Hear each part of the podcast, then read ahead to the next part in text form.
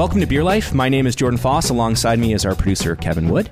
And on today's show, a special uh, fifth anniversary show, we have my business partner and friend, uh, Jamie Garbett. Uh, Jamie and I are going to talk about the first five years of Steel and Oak, um, all the disasters that he's uh, had leading up to the actual opening day, and uh, just a little bit about on where we're going to go from here. Um, we'll also touch on the party we're having on Sunday, and uh, Kev actually talks a lot, so I would stay tuned uh, to this episode of Beer Life.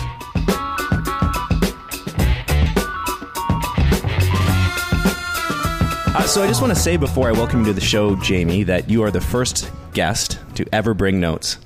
Thank you for being prepared. Wow. What have you written down? I wrote down my timeline of uh, events because I went through the photos today, and this is all from five, six years ago. So I just wanted to make sure I got the sequence right. So, uh, leading up to uh, to our fifth anniversary, um, Jamie gave me the idea that it would be good to have him on the show. We can talk about how we uh, how we started in the first five years because he also likes to give me shit that um, my timelines are all out of whack, and I have a starting at different times, and and um, so I'm going to let you go and tell me how do you remember Yeah. the conversation starting about opening a brewery.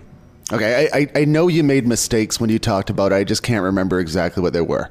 But it was pretty straightforward because we were very uh, impulsive in this. I, I guess, do you remember when we started homebrewing? Was that before or after Tofino? That was after. Okay. So July think. No one will know the 2012. difference. Yeah, yeah, no one will know. yeah. Yeah, it was after. yeah. July 2012, uh, we went to Tofino. Okay. Yeah. I believe that was that was when, and uh, I had that would have been 2012. So I had Caden uh, in August. So it was like a month and a half or something before Yeah. we, we had Your her. wife Diana was pregnant. Yeah, very my pregnant. first son, Caden. Yeah. So uh, 2012, we go to Tofino, and we decide to check out Tofino Brewing Company. And we roll up to their um, that multi-unit industrial building, Yeah.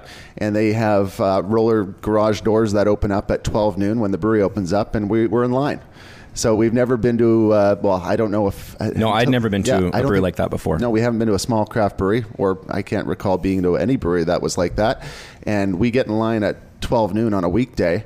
Um, they roll up the doors. We see, wow, this is it's a craft beer, a craft brewery. They, they, they can be much smaller than we thought, Mm-hmm. and more more so that people were lining up for it on a weekday at 12 noon. So once that opened up, I, I think both of our jaws dropped. We thought it was incredibly cool. We filled Yeah. it. We got a growler, filled them up, and uh, that's what planted the seed. Yeah, I remember that we I'd never seen a growler before. No. And I was like, they're just filling these jugs up with beer. This is Yeah. incredible. We, I think we went back the next day. We did because yeah. we went through four liters of beer, which is great. It goes to show that, like, you know, you see a two liter, it's big, but it's not that big. Yeah, yeah, it Yeah. was- It's not even a six pack. It's not even a six pack, Kev. Easy. That's what you drink on a Monday night. That's a bit much, but uh, Eh, no, carry now Yeah. that you have kids. Yeah, it's a little more or less. Yeah. yeah, I don't know. So so then so we get the growlers, and then do you remember? Was it on that trip? Did we say, hey, we could do this, or did it take no, time? it- it- it- I, I believe we went on that trip, and then we went up to Osoyoos because we were. Uh, I I believe that was afterwards, if I remember it correct. And we were talking about the idea of a craft brewery on that floaty, that party island, Right.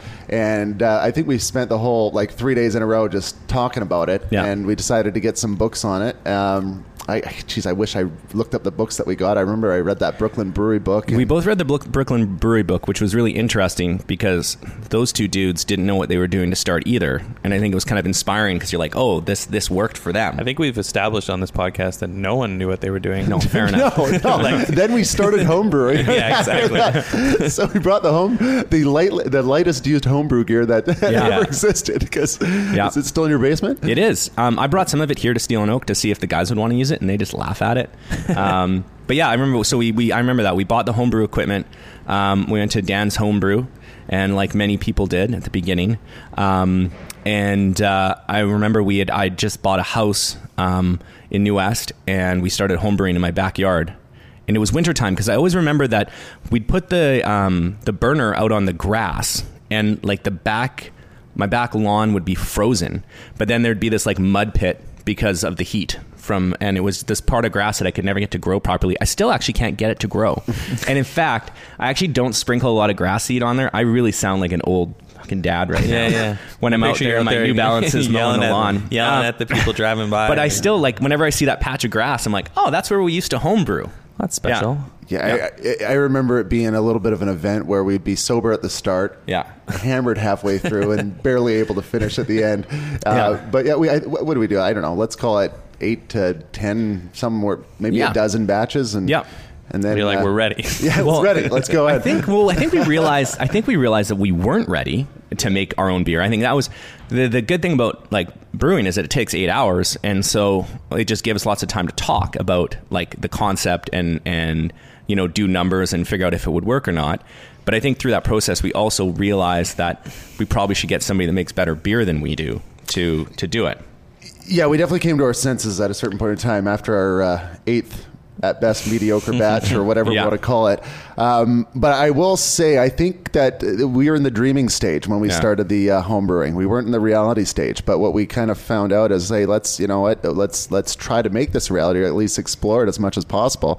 And I remember, I think we probably put a list of things that we need to do, and that came one of those items was a business plan. Yeah. And then uh, second was just start, you know, well, one we read read a few books to get our you know ducks in a row, um, and uh, and then we also started like I started looking at spaces or exploring real estate just to see if there's any spaces available, and. We had a few hiccups along that way. We we looked at that one.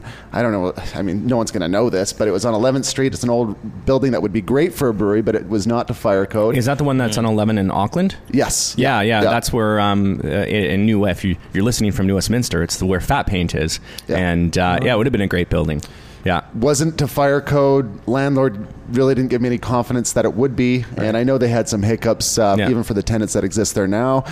And uh, and then you know after a month of trying to explore that and it not working out, we just kind of this we we got this space and it was a bit of a confusion. You remember that one? yeah. well. So I, I remember. So the space that Steel and Oak is in now on Third Avenue in Stewardson Way. If you've been to the brewery, um, so Jamie is a, a real estate agent. So we when in the early days when we were looking for space, you. Um, you were the one that always made the phone calls and to, to check out space. But I remember I was driving by this location and I saw a for lease sign, and I and just because I was in my car, um, I called and our now landlord. Um, I just mentioned, hey, I'm you know looking to open a brewery um, in New West. Can we have a look at the, the building? And she had said, oh, your business partner already called me about it. And I was like, oh, okay, you'd obviously seen it. And I don't even remember if time had gone past and we talked about it. But anyways, we'd we'd obviously talked about it.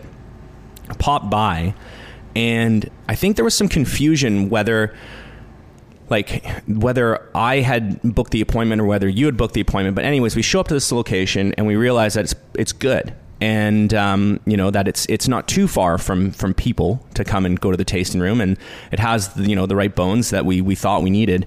And then I remember we took our banker through at that given time at that time too, and she had a look at it, and then. Um, and then when we eventually, I remember we, we signed the lease, and we signed the lease the day after my 30th birthday, I remember. Um, and I went out to Four Winds because we were friends with those guys, and I told Brent, and he said, You know what's so crazy? He's like, There's a guy that came in here yesterday that said he tried to open a brewery and he was going to lease this building in New West. And then these two dudes leased it the day before to open a brewery in the same space. And it was at that moment that we talked, and I realized that that when I uh, initially called our landlord, it wasn't you that she thought that was my business partner. It was the other person that was looking at the building, and she just probably thought, "Well, what's the chance of two people Right. looking at this place for a brewery?" And I know that it ended up, uh, uh, and he can correct me if I'm wrong if he's listening to it, but I'm pretty confident it was. Um, the guy that ended up opening off the rails on Oh. on Adanac, It's on Adanac, right? It is on Adanac. Yeah. yeah yeah and so i mean it worked out for for everybody and um but yeah so obviously there was going to be a brewery in this space it just happened to be us because we decided to sign the lease at the right time Maybe that's where the name off the rail came from because it's right. There's right tracks right there. There's no the tracks name off the rail came from Oh, because he's from the railway. club Right. yeah Correct. yeah but nice try kevin I'm trying to link something to this location. Trying to find some people meeting. yeah, yeah. oh, well. it's a good name. So we got the um, so we finally signed a lease on the building. Now, had we gone to the Canadian Brewing Awards before that? Well, no, uh, Yes. no, no. I believe the Canadian Brewing Awards was the September of the early September Labor Day long weekend of. no, it's always in the spring. I think it was 2013, and we had signed we had signed the lease, or we hadn't signed the mm. lease yet. I know we were looking. Okay, so because you always give me a hard time about my timeline, but the way that I remember it is in the spring of 2013, you and I went to the Canadian Brewing Awards in Victoria. Kevin, can you look up the Canadian Brewing Awards in Victoria on your computer? 2013. Yeah, and You might be right. It might have Yeah, been spring. because Yeah, I rem- would make more sense. I remember because we were still just a brewing planning, and I remember Yeah. kind of feeling like a, you know, that we. Well, I mean, everybody's really nice to us, but you're like, oh, we're two guys that are hoping to open a brewery, and now I see all those guys that come out, and I'm like, ah, you're probably not. But and then some of them do, which was probably what people thought of us, right? And um, and I remember that we we also didn't know in those days we needed to have a business plan, so we wanted to figure out how easy it was going to be to get a brewer. And I remember we put an ad on Craigslist, and some guy emailed back on letterhead um, named named Peter Schultz, and on the top of the letterhead letterhead had a, a stamp, a W stamp. Um, and I remember we just filed it away, and because we weren't open yet, we didn't have a place yet, so we weren't really even entertaining, um, you know, interviewing. And then you and I were at a party at Phillips Brewing, and it was one of the opening parties for the, the Canadian Brewing Awards.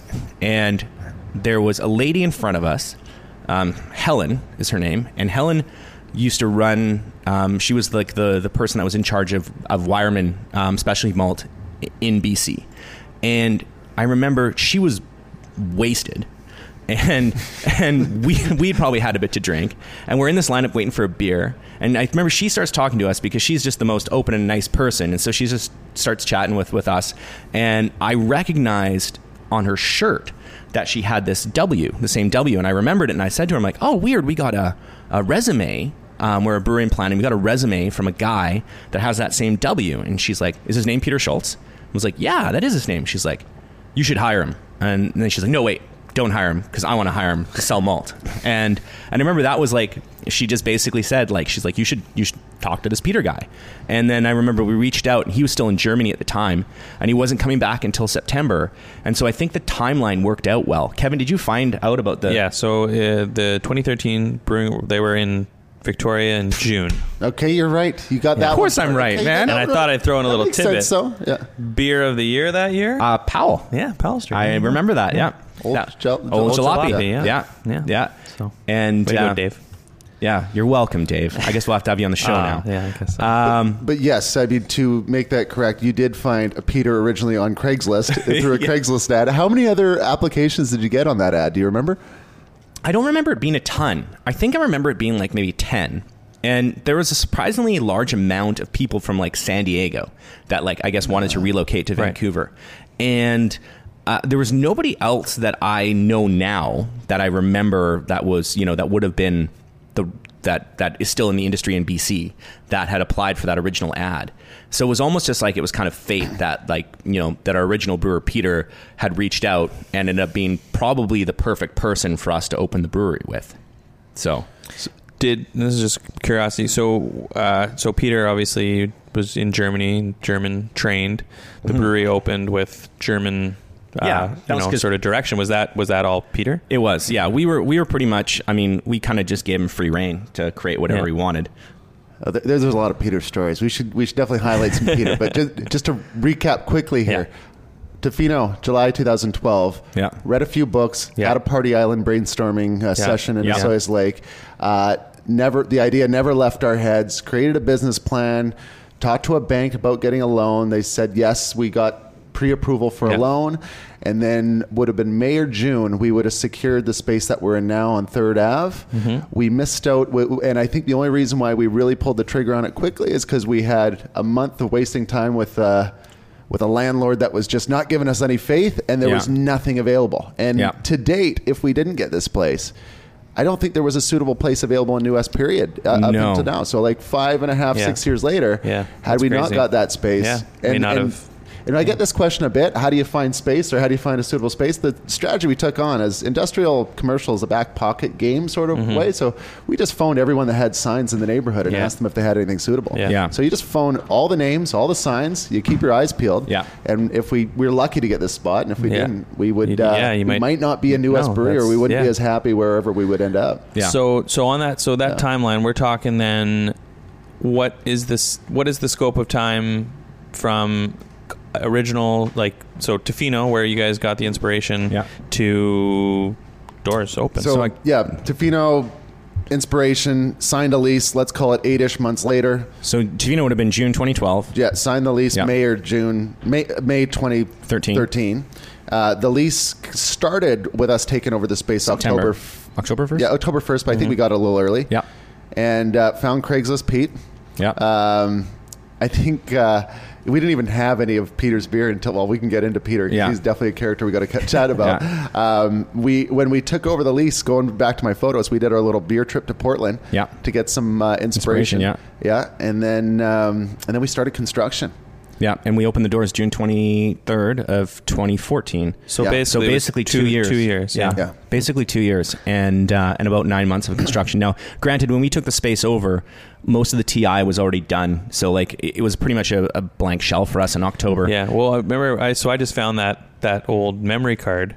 Yeah. Uh, we were In a looking camera. through in a cam, or an old memory card in a camera, and it was full of pictures from what looked like possibly the first, maybe the first day of you guys Yeah. all walking around in here. Oh, Of- cool. in the building, Yeah. it's just bare bones, and uh, it's pretty crazy to see. Like for me, it's crazy to see me in a size medium T-shirt. Well, I wasn't going to bring it up, but you know, you know, I was like, I did go, "Who's that guy?" And you're like, "Well, that's me." Uh, no, but it's it's pretty cool to see, um, especially now that we kind of talk about how full the space is. Uh, when you look at it, though, it's it's really it's not that big. Which the, that was the my biggest No. takeaway is it's you know, and it's not that big of a space, so it's no wonder that it's uh, filled up so quick. But anyways, I'll let Yeah, you guys. Before we get into talking about Pete, because I feel like we'll talk about him for a while. What was your favorite part of like the the the, the early pre days before we were open?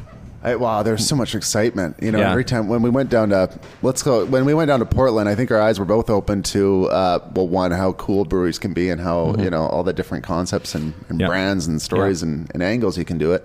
Um, I mean, we went to the uh, what was the barrel room there? The Oh, we went to Cascade. yeah, we you know I don't even think that was a first for for me uh, seeing that kind of brewery as well. Um, I remember we went to the Commons, rest in peace, and Yeah. uh, in their first location. And I remember because you had you guys had Caden, your son, at the time, and they had a weird liquor license where. Um, they weren't. He, we, he weren't. He wasn't allowed in. But they had this this area where we would sit and drink beers, and there was a rope, and he was on the Yeah. other side of the yeah, rope. we just put my kid on the other side of the rope. but it Oh, worked. hey, it yeah. worked, yeah. Favorite part? Um, I, I don't know. I, I, pinpointing one thing is a little bit tough, but I really did embrace the challenge of building this place out. Yeah. I was really excited about it. Also, the fact that we just took over a mezzanine that the city allowed to stay here kind of gave us a predetermined tasting room. Yeah. Right. So we we we kind of. I think we really lucked out. Like we had Mm-hmm. a, a, a, a shell that was very easy to work with. Yeah. Um, we ripped up the floors, but we didn't rip up enough of them, and we No. we've been kicking ourselves ever since. Yeah. We should have done the Done a whole, thing. yeah. But we we barely scraped together enough money to open the doors. And I remember going to the Canadian Brewing Awards and talking to a guy there from Ontario, and he's like, "You need a million bucks to start a brewery." Yeah. And we were trying to do it on half that, um, or a little more. It ended up 'Cause being I, more. Yeah, I remember back then, sort of that that was always the number that was thrown thrown around. It was kind of like a million bucks. Yeah. that'll get you going. So it's it's it's interesting because I'm sure you guys aren't. It's probably not exclusive that you know the only ones that went well we might have to do with a little bit less. You know. Yeah, and, well, and and, I you know, and made it work. I think, and I think lots of people have made it work for less. You can make it work for less on a tasting room model where you don't need, you know, production. You don't need a, like a packaging line Yeah, capability, right? right. Like I think that's where we ended up pushing us over a million is is when we, you know, you add, excuse me, you add tanks and you add, you know, a bottling line or a canning line or whatever. But I think we got the doors open for under seven hundred, didn't we? it was like six fifty. Yeah, yeah, yeah, which is you know I think is really good for what we were able to do. We had four Yeah. fermenters to start, and um, Oh, the I, f- I remember somebody sent uh, you know Facebook gives those memories, and uh, um, kind of one of these beer influencers he tagged me in a memory um, of June twenty third, the opening day. And he's got a flight, and it's three beers and a sparkling water because we only had three beers on tap, but we had four we had four spots in the flight, and so we're like, well, what do we do? And Pete's like, you know what? A good palate cleanser is sparkling water. So you got a you have flight of three and a sparkling water for the first couple weeks, but Nice. it worked. So what were those first three beers? Uh, the first three beers were that were out were smoked hef, Yeah. uh, Royal City Ale, and uh, dry hopped ESB. Okay. Rest in peace. Yeah. Um, and then later was uh, Dark Lager was next, and then Red Pilsner, and only because those two beers take six weeks to make, and the Right. others were taking Right. four. So it's pretty cool though to think. I mean, other than smoked hef, that those those four beers are still the four. I mean, other than ESB. Oh, yeah, other than Well, we brought ESB back. Right. So ESB is one of the ones we get the most requests. They're like, Where, where's ESB? Why don't you guys have ESB anymore? And I'm just like, because you guys didn't buy enough of it. and but when we brought it back as seasonal appeal, and Oh, right. people like just ripped it up. They're like, this beer is awesome. I'm like, Yeah. yeah, I know. We Does- loved it. Well, I was going to say it doesn't say it still says ESB on it, but Yeah. not in as big of letters. no, no, that's true. I miss that beer. Yeah, so do I. It's such a good beer. It is But good. yeah, so anyway, so we, so we opened the doors um, June twenty, you know, twenty third, and, and a lot has obviously happened since then. But I think we've touched on it enough that we should probably talk about our original brewer, Pete. Um, Peter actually is no longer. He's he's actually hasn't been with the brewery for a few years now, Yeah. um, and. Uh, and although Jamie and I both keep in touch with him, and we've we've met up with him a few times since then, he's he's moved up north um, to just be a hippie, which is basically um, what he is. Mm-hmm. And so Pete is this tall, lanky hippie that has like wears two different types of pants. He won't spend more than like two bucks on a shirt Yeah. or three dollars on pants. Yeah. like Yeah. he has a very, you know, l- cheap. Well, I that- think one of the things I heard him say last time he was here, I think someone mentioned that he had a new pair of pants. Yeah. and, and he said something about that, how much he got them for. But then his thing was it was all about like the functionality of his pants. He was like, Yeah. well, they got pockets here and it can do this, and then the, Yeah. it's like, okay, I don't, I don't He's, think I ever he's a think functional that guy, pants. right? Yeah. He's very Yeah. German. Um, and it, Pete was actually from White Rock originally, Yeah. so he's Hey, Canadian. That's where I'm from. Yeah, we know, Kevin. It's not about you though. It's about Peter. All right. And uh, Sorry. people are going to start to think that I'm a fucking asshole because I always give you a hard Well, time. know, but you know, it's just sometimes the truth comes out. you know? think. yeah, Yeah, yeah, exactly. right. the, the, um, but I remember. but Peter, uh, yeah. So Pete had had uh, we we we reached out to Pete, and I remember his his I shouldn't say his email address on, uh, but it was. I am Audi 3000 or something like Yeah, that. uh, But it was like, it spelled like Audi, like a car, but Yeah. like, there was that phrase where people were like, I'm Audi. Oh, that's right. I, just, I just heard a podcast actually about using that phrase, and I was Oh, like, really? I've never heard Yeah. that in my life. So we're like, oh, he's got a Hotmail address. And now people are going to email him, but uh, and um, not that he checks his email anyways. But anyway, so we met up with him at Steamworks Brew Pub in Vancouver, and um, also a nod to you. I Kevin. know this used to work story's at got so many links to me. and uh, and he had, he was reading a book. He had a novel, and uh, I was like, I like this guy already. He's like a well, he, he likes to read, right? And he's obviously a smart guy. And uh, he had long golden hair, like super long, like down to his waist long, and he always had it tied up in a and a huge beard. And uh, I don't even remember how the first conversation went with him, but I, what I remember liking about him is that he was telling us how it was going to be. Like he's like, this is what we need to do, guys. And so like you could tell that he was the right kind of guy to help get a brewery open. Because, you know, a lot of times you meet people and they're just waiting for you to guide them. And we needed somebody to guide us on how to build the back end of this thing. Right. And, you know, we knew enough about New West and the people and the front end that, you know, we knew that we could get that part working. But neither Jamie nor I knew how to actually put a brewery together. And um and I remember we, we hired him like a month later, I think. We hired him uh, on the premise that he was going to help us build this brewery, And he so did. he he uh, he really helped us out. He was a laborer. He Yeah, dug. right. He jack you know jackhammered a lot of the concrete up. He, He still tells the story. We Yeah. ran glycol lines, so we ran glycol lines from our cold room under the ground to Yeah. the taps. Yeah. And I remember we didn't have proper tools, so he borrowed his mom's gardening shovel. And he's jeez. trying to dig through fucking gra- in with a gardening shovel. Oh, so it was a lot of work, guys, but I, I did it. Oh. Yeah, yeah, yeah, but he was very helpful. I mean, he was willing to do whatever it took. Yeah. And for the first, I think, three months of him working for us, he was a laborer. He Yeah. was he was a Yeah, right. construction guy, and then Yes. he did uh, his first uh, pilot batch, and that was the first beer we had from him, the smoked hef. And I don't think right. either it shocked both of us because Yeah. neither of us we, we haven't had a beer like that before. We're Yeah, like, I don't, oh I don't God, think what have we that, that beer. into? Yeah, that beer just. I mean, that's a beer style that I don't think was anywhere here. No, Like, well, and I you think that's why. So Pete was tr- like the reason why he had the W he- on his on the W on his on his resume is he, he was interning at Weyermann in in Bamberg, Germany. Yeah. and they're like he says it's like the home of smoked beer. Yeah. so like there are smoked wheat beers Yeah, there, yeah. and so that was kind of you know, but it was just like a nice whisper of smoke. Like it was cool enough that you're like people are gonna be Yeah. like, oh, this is interesting, Yeah. but it was still easy enough to drink, right? And I remember the second batch he made, he made dark lager. He brought us, remember, we had him over to my house for dinner, and him and his girlfriend Anna, and he brought dark matter from Hoyne. And this was in the, or I mean, Hoyne would have been open for a couple years. Yeah. And he's like, I really like this beer. And I like this beer because it's a dark beer, but it drinks pretty light. And he's like, so I want to make a dark lager.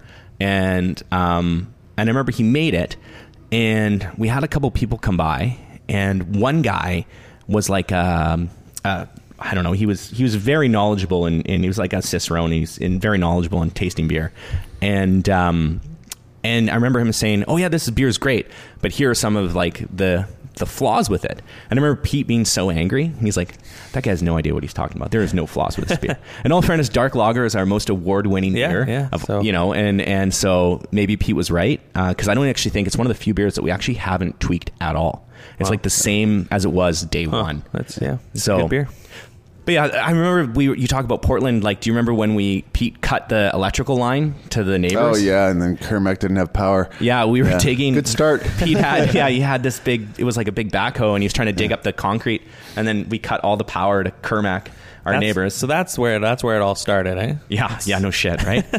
yeah, and then um, I remember too the first time we went out like eh, to take Peter to, to go try beer. We're at this unnamed brewery that's uh, still around in Vancouver, and we're sitting at the bar, and we're having a flight. No filter, Pete. Yeah, he's got no filter, right? Which is one of his kind of best qualities, Yeah. but it also made him hard, made it hard to take in places. and uh, and I remember he's like, we're sitting there, and he's like, these aren't very good, and like, and the bartender, she's standing right there, and he's like. And then Jamie and I are like, oh my god, what the what did he just say? So we're trying to change the subject, and so we finish the beers and we go in the car and we're like, Pete, like you can't you can't say stuff like that like to people. We're gonna we're gonna all work with these people. Yeah. It's like, don't you think they want to know that the beer's not very good?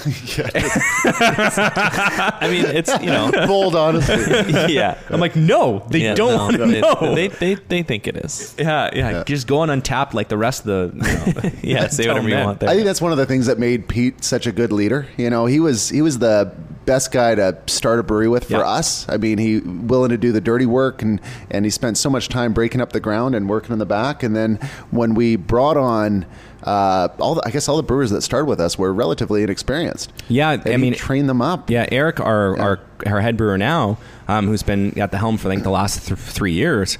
Um, I remember we hired him for the tasting room, but he had homebrew experience, and um, and he was ended up being in the back within like the first two or three weeks because Pete needed help. So he was kind of like brewer number two, and Pete trained him up. You know, Yeah. and Pete was a lead by example guy too. Yeah. He was- Yeah. he's always and and and Eric still tells his story to our you know to his guys back there in the in the brew team. But one of the things that Pete always said, and it's it's too bad doing this over. Uh, you know, over audio because it's more of a visual thing. But Right. he was basically the one thing that makes Steel and Oak different than than all the other breweries is that we park our pallets like this. And what he would do is he'd take two squares and he'd mm-hmm. make them line up perfectly, right, right beside each other. He's like, where a lot of other breweries, and he's like, because I've seen them park their pallets like this, and it was just the one square was just off just a touch. Yeah. and he's like, it's that it's that idea that like it's not good enough unless it's perfect Yeah. right? And and I think it goes back to that German attitude. I remember Pete was always, you know, obviously as the the market we're in today is everybody's making new beer all the time because that's mm-hmm. what customers want. Yeah. And Pete couldn't understand. He's like, why would you like in Germany? He's like, everybody just makes one beer at their brewery because every German's like, well, why would I make a second beer if this first beer isn't the best beer? Yeah. Right? Like it's just a different attitude Yeah. and mentality, right? That that, you know, unless something's perfect, don't move on to something else. Yeah, and I, I mean, from from me coming into this brewery a couple years ago, and uh, like I so I never worked with Peter, but I've you know hear a lot about him, and obviously working with Eric, he he's talked. Everyone talks about Peter a lot and what he did for this brewery, but like you can see it, and like working in previous breweries, and this is not, meant to say anything ill of other breweries that you know where we've already mentioned I worked at in the past, but uh, you know I, I just I noticed pretty pretty immediately that things here it just everything yeah it was about this sort of uh, i don't know if it ties into the german ideal but that's sort of like everything in its place kind of thing Yeah. idea where like you know if all the handles on the tanks should be the same direction like you know and it's a little bit ocd but It it ha- sort of but it has to be. yeah it starts it, it, if everything starts there it sort of sets everything up after it to sort of be perfect you know and and i think it it it lends itself to you know the the brewery operating as you know the right way i guess is the way to say it P- Peter was so anal about how the beer was poured, Yeah. like getting like he couldn't understand the whole growler thing. The fact that the beer's touching oxygen before it's getting resealed up, Right. he struggled with that. Yeah. like he was such a perfectionist. Yeah.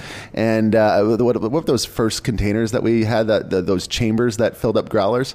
Oh yeah, the, Uh, the Pegasus. oh, the Pegasus, he, yeah. he was those drove him nuts. yeah, but those things are outside of that, like we had the pig's tail for when we wanted to draw off the tank, Yeah. you know, and he, it was always sanitized. He always took extra steps steps Right. to get the right pour. Yeah. You know, in his dream world, it was going to be every beer was going to be a seven minute Seven minute pour. pour, yeah. yeah. Yeah, But, but, you know. it's hard when there's a fucking lineup, and you're Yeah. like. But I Oh, remember yeah. we even like even the taster glasses at Steel and Oak are oversized so that you could pour like an inch ahead Right. on top of it, Yeah. right? And they Yeah. still are to this day. And you know, I know it's it's you know it's different when you've got a lineup of twenty and you're trying to process everything through. But I think you know still. Like you know, we still comment when one of the staff does like a great like we're like, Yeah. oh, that's a good pour. That's Well, a I, good I pour even right noticed there." that the first thing when I first started here that I remember I can I don't know who it was, but one of the tasting room staff poured me a beer and did like the like two step pour. Yeah. So they poured and then stopped with about you know Yeah, however let it settle. They let it settle and then topped it up and and I I think I kind of made a comment. I was like, why are you doing that? Like that doesn't and they're just kind of explained to me they're like the reasoning behind it and and that's again one of the times that Peter was mentioned and I just sort of thought oh okay well that's cool like I don't know it just it was but it was and but it seems to it's ingrained sort of in the the operations Yeah, and it's one of the reasons why like we, our our glass size is actually 13 and a half ounces. Um, but we call it a 12 ounce pour, but we actually don't advertise it at 12 ounces anywhere. And because in the early days, it was also around the same time that CAMRA was going through that um, proper or the the, yeah, the prop- pint the thing. pint thing where like a lot of I guess bars weren't pouring proper pints and they weren't advertising it right. So um, Adam Chapman had like a um, like a measuring cup and he go around and measure beer Mm-hmm. everywhere. And I remember some guy from CAMRA came in and was like commenting. He's like, you know, like, well, wh- what size pour is this? I'm like, it's a glass of beer. Like. You, Mhm. you know, it's Yeah. it's not expensive from us. We, Yeah. we only charge you four fifty for it, and it's it's a glass of beer, and we pour it the way that we want to present it to you, right? Like I was less of a dick than that, but like you know, there were people that are like, why isn't it isn't poured to the very top of the glass? So it's like an education process too, Sure. I think, right? And Yeah. and I think once you learn about it, you're like, that's really cool. Like I wish all my beers had this head, right? That's where the aroma is. That's where you know it's Yeah.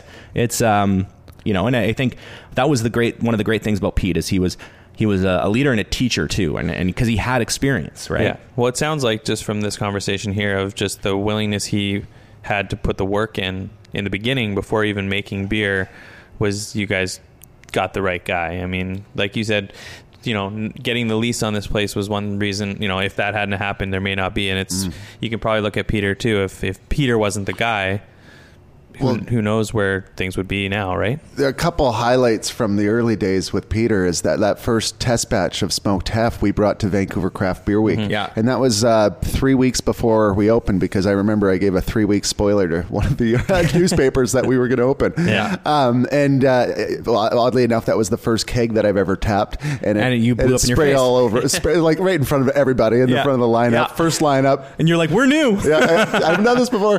Uh, and we all we had was the smoked hef to pour. Yeah. And it ended up being one of the top five beers to try in the summer in the province. We got our face in the cover of the province because of that beer. That's awesome. Um, and I, I mean, we couldn't have asked for better PR, better launch, and it was because of that smoked hef Yeah. that Yeah. we thought, oh my god, what have we got ourselves into? Yeah. This is the craziest beer I've ever had. Yeah. But it, people loved it. And Yeah. It was a great summer beer, and it was me, you, and Jay pouring, right? Yeah, Jay, Our, our our beer rep, and he's still with us to this day. And and uh, yeah, and he looks so much. We all look actually quite a bit younger. You look the same, actually. Fucking dick, but um, the uh, I look younger than. yeah, yeah, right. Yeah, So you're he's got Benjamin. You're Benjamin Button and everybody.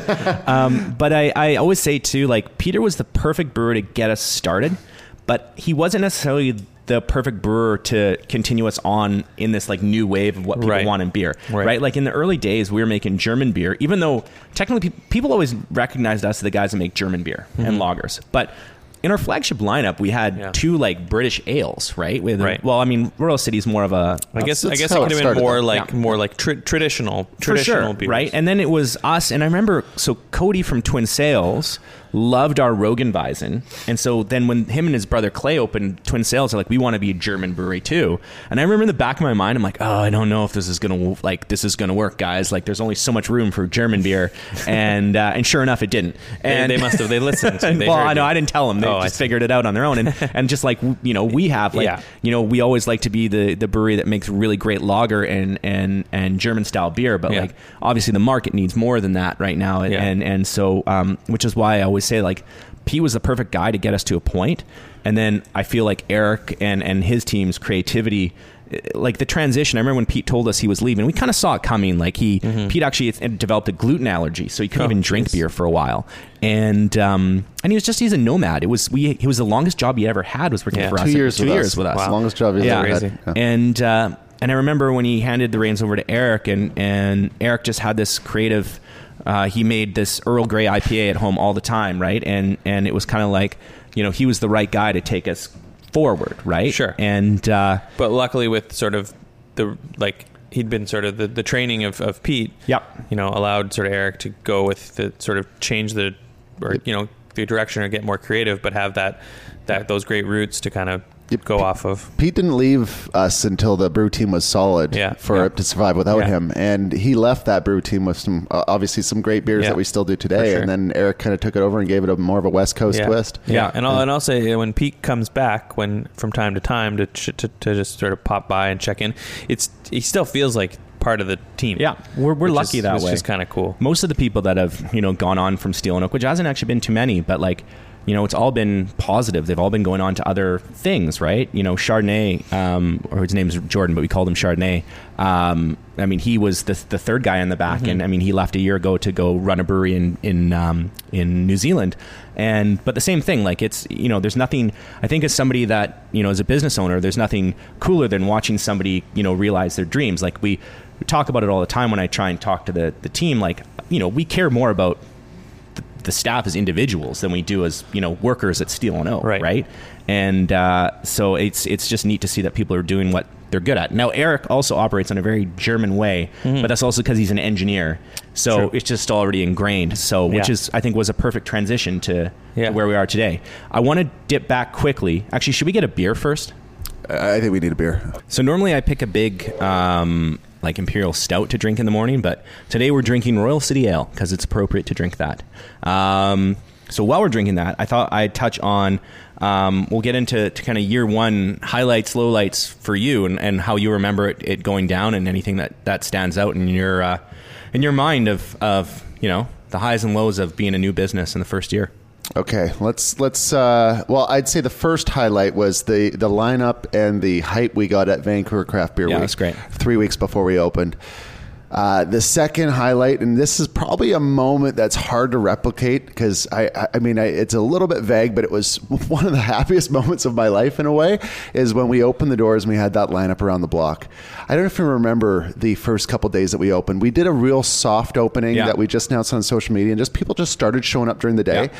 And then when it was like our first, I don't know if it was a Thursday or Friday evening when it was public and aware, um, we had a lineup around the block. Yeah. like we had, or like just around the building. Yeah. and. Uh, and uh, the tasting room was full. It was it was it was packed. It was over our capacity that we were supposed to have. Yeah. We used to just pack the place and just roll with it, and then until we learned until we got the warning. Until we got until we got the warning. Until we got the warning. Yeah. yeah, yeah. Uh, it was a pretty bumping spot. So um, opening doors for sure. Um, Beermageddon, that was a cool press release and, Yeah. and got us a lot of attention. Well, the why of Beermageddon was a little bit of a low light. uh, and then I would say the the the the last highlight that I kind of remember, well, one, I mean, our first uh, company party was a bit ridiculous, so that's a high and a low light. Oh yeah, we ended up at Alibi Room. People Oh, were yeah. throwing up. Oh, yeah. it, was, it was a high and a low light. Yeah. And then I will say probably S&O won our first party. Yeah. Uh, capping that off as our first year in business. And yeah, I don't even party. remember the first party. I, I vaguely remember it, Yeah. but I do remember smiles and happiness. Yeah. Um, and then in terms of, I'd say low lights, uh, well, I well we can go into this, but day uh, the day before we opened, Yeah, I had so- a little bit of a party foul. Yeah, so you t- you touched base on Beermageddon, and, and during our after the first four weeks, we actually ran out of beer, and entirely. So we actually just shut the doors for a week, which was kind of nice because I got to go to Galiano, which was great, and not have to worry about working. Um, but the um, we we we actually were to run out of beer anyways. But something that it would have probably been a week later than Beermageddon actually happened. But what what happened? Um, to speed up the the ability or the need to close was that Jamie talks about his party foul. So it's it's uh, it's if you know Jamie and I, um, Jamie's always a little bit more, um, I guess, fun. Kevin, would you say that? Definitely fun, but I mean, yeah, Remember who that. pays you? Wow, Handsome. You said it, but uh, let's just say Jamie's a bit more. Jamie's a bit more. That's a really great way to explain it. Actually, um, I'm pretty. I'm. I'm. I'm. Uh, I'm definitely more um, reserved and uh, definitely a, a more nervous and I wouldn't say pessimistic. Yeah, pessimistic guy than Jamie is. Skeptical. And yeah, yeah. Thank you. I would like to think I'm a realist, but Yeah, there you go. But um, but I remember it's the, so we're we're oh, we know we're going to open the doors on June 23rd, and so I'm opening the, brewery, and uh, so I'm in bed uh, early because it's a big day, and Smart. my wife is there with me, and I get a phone call, and I get a phone call from Jamie, and he's like, "There's beer. There's beer everywhere. It's everywhere." And I'm like, I can tell that Jamie has had some drinks, maybe some other things. I don't know. I don't know. I was sobered right up with that. That'll do And I'm it. like, what do you mean? He's like, There's, you got to get down here. There's beer everywhere. And I remember getting out of bed and like getting my clothes on. Alyssa's like, my wife's like, what's going on? I'm like, I don't know. I'm like, I think I'm going to fucking murder Jamie though. and I remember trying to get a hold of Pete and no one could get a hold of him because he's kind of one of those guys that like, he's like your dad where like if he's at home, he'll just turn his cell phone off and put, it in, a drawer somewhere. Yeah. And, uh, and so we can't get a hold of Pete. And um, so one of the things about our, our brewery that I should say beforehand is that we uh, most of our beers um, get carbonated under pressure. So a lot of breweries will carb well they'll, they'll ferment a beer and it'll be basically flat and then they'll they'll carb it up after the afterwards. But what we do is we we naturally carbonate everything um, by capturing the natural CO2 that's expelled and push it back into the beer. But in order to do that, um, everything's under a good amount of pressure in the tank. So a a dangerous amount actually. And so what had happened was I come down one of mine and Jamie's mutual friends. We went. Jamie and I went to high school together, so that's how we know each other. And one of our high school buddies, um, Derek, opened the door, and his girlfriend was there, and she didn't even look me in the eye. And I come into the taste room that I'd spent so much time to clean on, and there was fucking pizza boxes everywhere. It was a disaster. and then I go in the back, and I can hear the beer. And I go in, and it wasn't Derek that opened the door because Derek had his hand on the, the On the- on the port. and so basically, what had happened was is Peter had taught us how to use this pig's tail to hook on to, um, you know, to to hook on to Yeah. get beer out. Yeah. Well, on the other end of that, um, you know, on the the sample port, there's a tri clamp. That's just basically it's a clamp that keeps it on. But if you take that tri clamp off, the beer is going to shoot out Mm-hmm. at a at, for what our beer is a very high amount of pressure. And so Jamie had obviously had too many beers, and he's standing up against the tank of red pilsner like a Maybe real I should tell the story if it's coming from me. yeah, go off. I don't think you deserve to tell this story. well, go ahead if you Well, can. If no, you think you I, can. I- I think I got to set the tone here. Yes, you're absolutely right. I had some friends over here proud that they had the brewery open. You Yeah. know, who wanted to show it off. They all came up to New West. All these Vancouver guys. Well, it was a big mix. Um, proud moment, but Yeah. it, it turned. I even look, going through my photos. I, I, I had one group shot of us all on camera. Like We're all smiling and happy. Yeah. You know, before it happened, and and basically I. Um, uh, I mean, I've taken samples from the tank before, but probably a handful of times. Yeah. Uh, and uh, you know, I was very distracted, obviously, and a lot going on. And I took off the tri clamp. Yeah. And what I would call it is a laser beam of, uh, of beer shot out of that tank, and it was not just. Like it's anyone that was there, the guys that were there, none of us will ever forget it. It Yeah. was the most scared I've ever been in a moment, like the most shock Right. in my face. I was Yeah. terrified when that Yeah. thing happened because when you take off a tri clamp and the laser beam shoots out, there is a split second where you realize you don't understand what's happening Yeah, yeah, yeah. because it is like a, a straight up laser beam. Like Right. it is, it was, uh, let's call it an inch in diameter, and I was standing right in front of it, so it blew through my face, and then and then I ducked, and then it hit the guy behind me, and then he moved, and it hit the guy behind him, and so the, the laser beam shot at all of us, and it shot directly at that wall, and then we're just. In awe, jaw dropped. Like I'm, I'm staring. Like my face is a foot away from the porthole, Right. and I'm staring at this high pressure laser Yeah. beam of beer shooting that's straight up the wall. stopping. No, and everyone's dived and hiding. Yeah. And then I kind of like put my hand in front of the laser beam, like, oh, that doesn't hurt. you know, like, and then I try to, you know, push against it, and then eventually I just kind of push up against it and Yeah. block it. Yeah. And in that process, we have this fountain of beer running down my arms and over my head. And to say that I was soaked in beer, like I was soaked from head to toe. Right. Like there was not a dry patch on my shirt, Yeah. on my shorts, on my underwear, on my socks. Everything was soaked from head to toe. Wow. Yeah. And so eventually I just stand above it and I plug it with my hands. And um, we're trying to get the damn clamp back on, but it's under pressure and we just Yeah. can't figure it out. Okay. So uh, I have, we're taking shifts. Me and my buddy Derek are taking shifts and a few others are in there. And this is after. Trying to save 3,400 liters of beer. And, and like I would say by the time we bit. figured out how to plug it and like well not plug it but like slow the pace of the beer. Yeah. I, I'm guessing 500 liters have already sprayed out Right. of there, and we're Yeah. s- like standing in a pool And of beer. it, it always feels more than it. Like I remember walking through the back, and there was like, Right. there's a couple inches on the ground, Yeah. right? Yeah. And we have But I mean, drains, and when you not- say like 500 liters, like that's a lot. It's a lot. Like Yeah. it's not Yeah. a lot compared to 3,400 liters, but 500 liters is a lot of and, and- liquid. and, it's sticky beer. Like, Yeah. you know, it's it's like you're Yeah. like, fuck, this is going to be such a pain in the ass to clean. But I remember because it's, our, our stuff's under pressure, our beer's under pressure. Like the way to, to relieve that pressure is is you open up um, uh, the CIP arm and you release you know some of the Right. the gas, um, the the CO two inside, but. Like that shit will kill you. So like Right. Pete came down, I remember, and he's like, "Okay, everybody, open up the garage doors. Let's release the pressure." And Yeah. then once he was able to Yeah. release pre- release the pressure, we were able to put the tri clamp back on, and um, and then I remember I remember being like, "This better be clean by tomorrow," and I just left and I went home. And uh, Yeah, we, we phoned you to come down to see if you knew how to do it. it was pure disappointment and disgust on your face. You right. didn't know what Well, that to was kind of so. I wanted to go back to so so Jamie's recollection of events. Yeah. Back to Jordan shows up. Yeah, and like, that's yeah. I just remember I, I remember because I left a couple messages on Pete's phone, and I showed up, and I didn't actually know how to how to do it either. Did you drive us to Pete's place? Who I don't even it was remember. Matt. Matt drove us. Like, I Did we was go up and knock on Pete's So, door? Yeah, when you when you came down and didn't know what to do, um, we went to Pete's house in Burnaby, and I was soaked in beer, and I was in the car, and I think Matt drove uh, a buddy of mine, and um, and we grabbed Pete, Yeah. brought him down to the brewery. Yeah. uh, Derek was holding the valve. So closed think with his about how hands. long this is I'm taking. thinking, like this you is said, yeah. This is hour two. Yeah, We're yeah. two hours deep now of trying to like manually this beer, stop yeah. this beer from.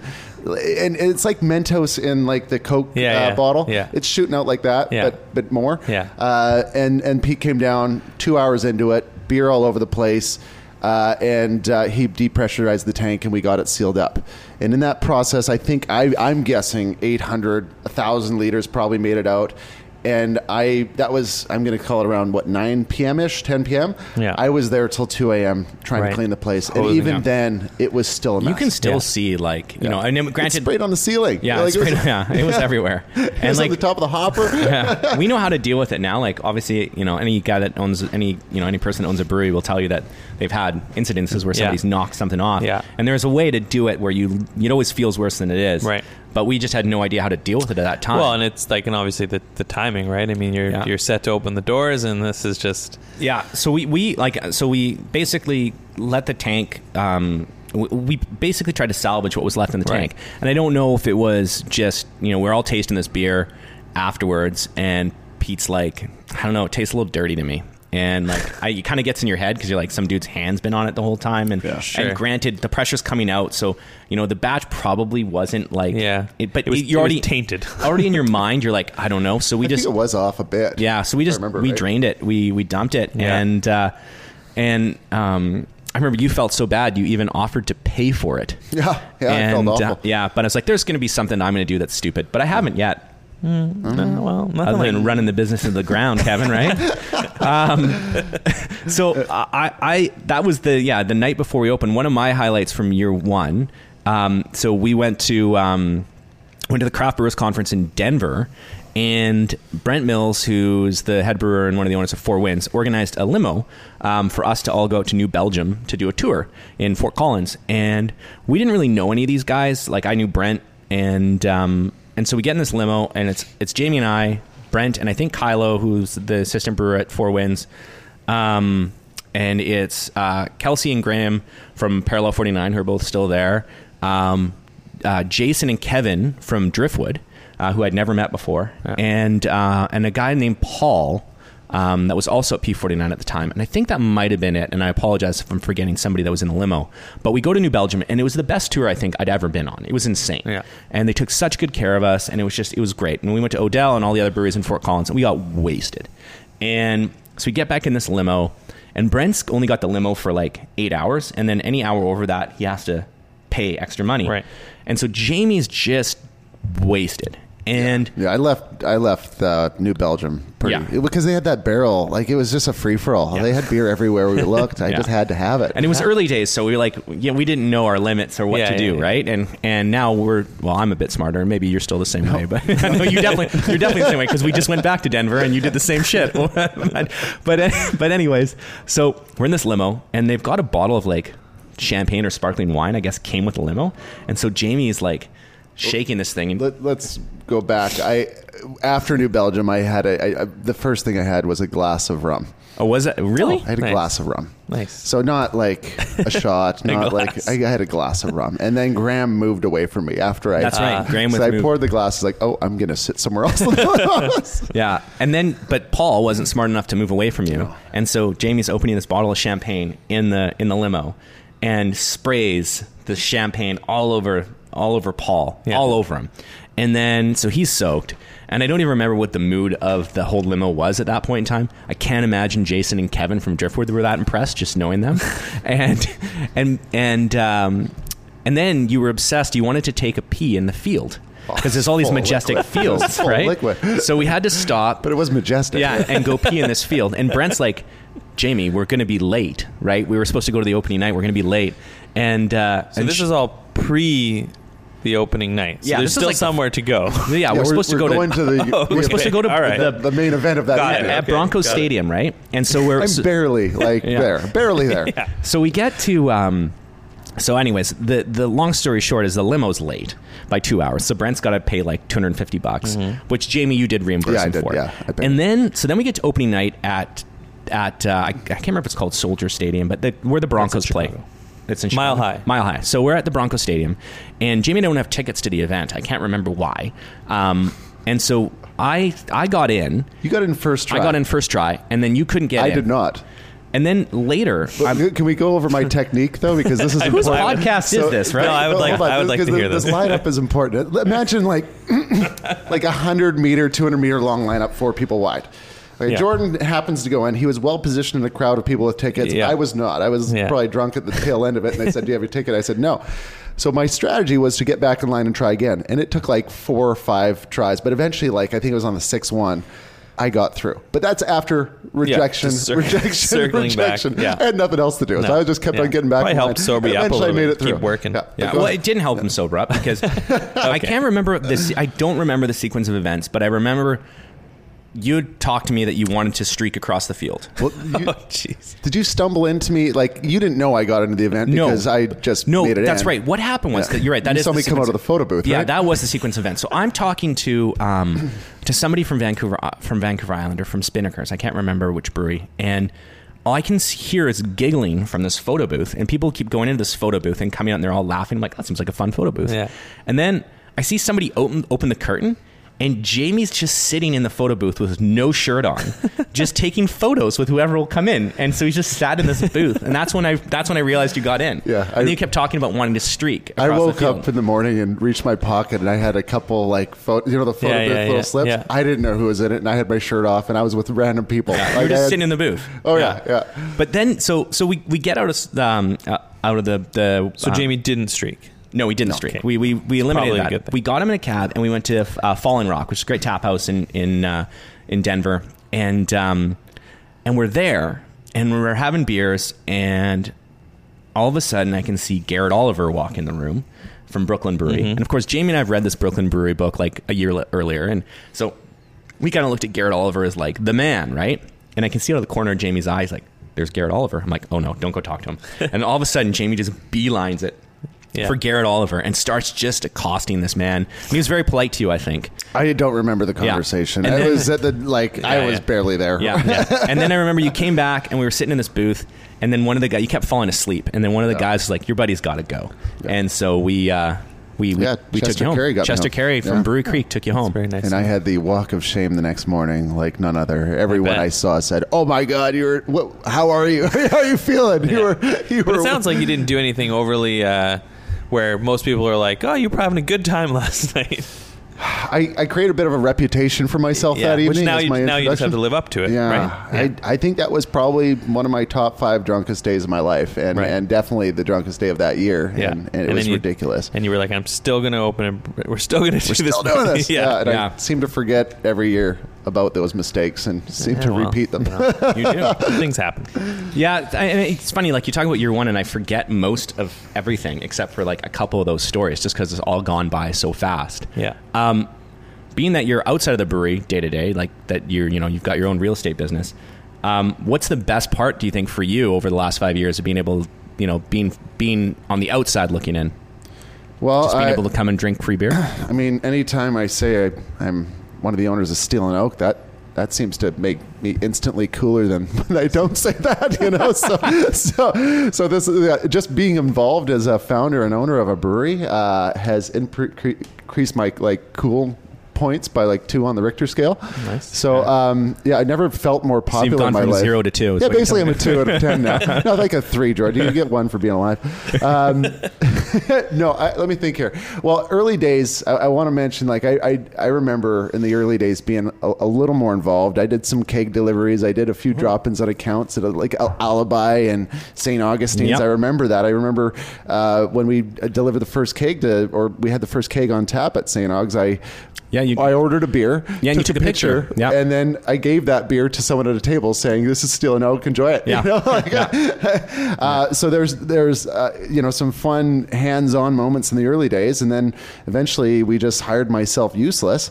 Um, and I, I yeah, I, being on the outside, my my life and involvement last couple years compared to the first couple years is is night and day. It's so different. Um, If money didn't matter, do you ever wish that you were working in, in the brewery? I, I don't I don't think I can stick to a schedule. Oh, well, that's great. Just work. I don't think I can. Yeah, you Yeah. know, I, I don't think so now, knowing myself. But no, I don't know what my role would be. I guess if I, you know, I I, I don't know, George. Yeah. that's a good question. I don't know. I, I think the most pride I get out of this place is just kind of when I come in here uh, on a Thursday, Friday, Saturday evening, and every time like, the tasting room's busy, and I see a handful of faces I know, Yeah. and I can't walk through here without saying hello to people. It's really become a community hub. Yeah. So having this tasting room as a community hub, anytime whether I'm popping in or not, you know, feels incredibly rewarding. And and to add to it, I don't get out as much because we've spit out three kids since Yeah. the start of this, and Yeah. now now I have three boys. So I wish I had a brewery before kids, uh, but I didn't. So now, um, you know, most of my beer drinking is at home.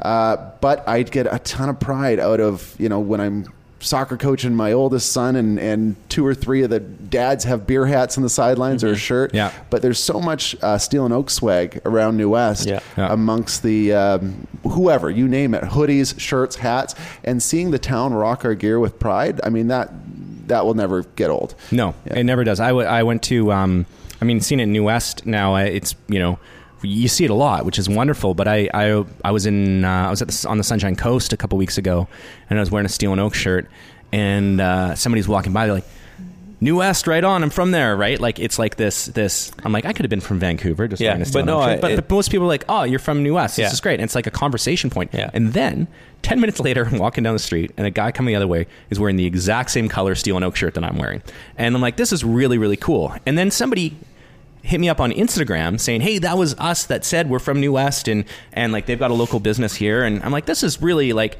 it's cool that you I mean, we make beer, but it's not really about that at all." You know, like it's it's about having like a community hub that people are proud of, right? In the city and like I think our city needed something to be able to hold on to. We've got lots of cool businesses, but like I don't know. I, I, I like I think my biggest sense of pride is that like people now think that Steel and Oak is New West, right? And New West is Steel and Oak, which is Yeah. which is really cool, right? for sure. Yeah, and like from my like my perspective, from like uh, you know a non New Wester, but now working for the brewery for the past few years, is that that rings so true. Like you know, you walk around if we're, if we're at you know we're at an event in Kelowna, but not necessarily like say at the event, but you're just walking down the street, you got your Steel and Oak gear.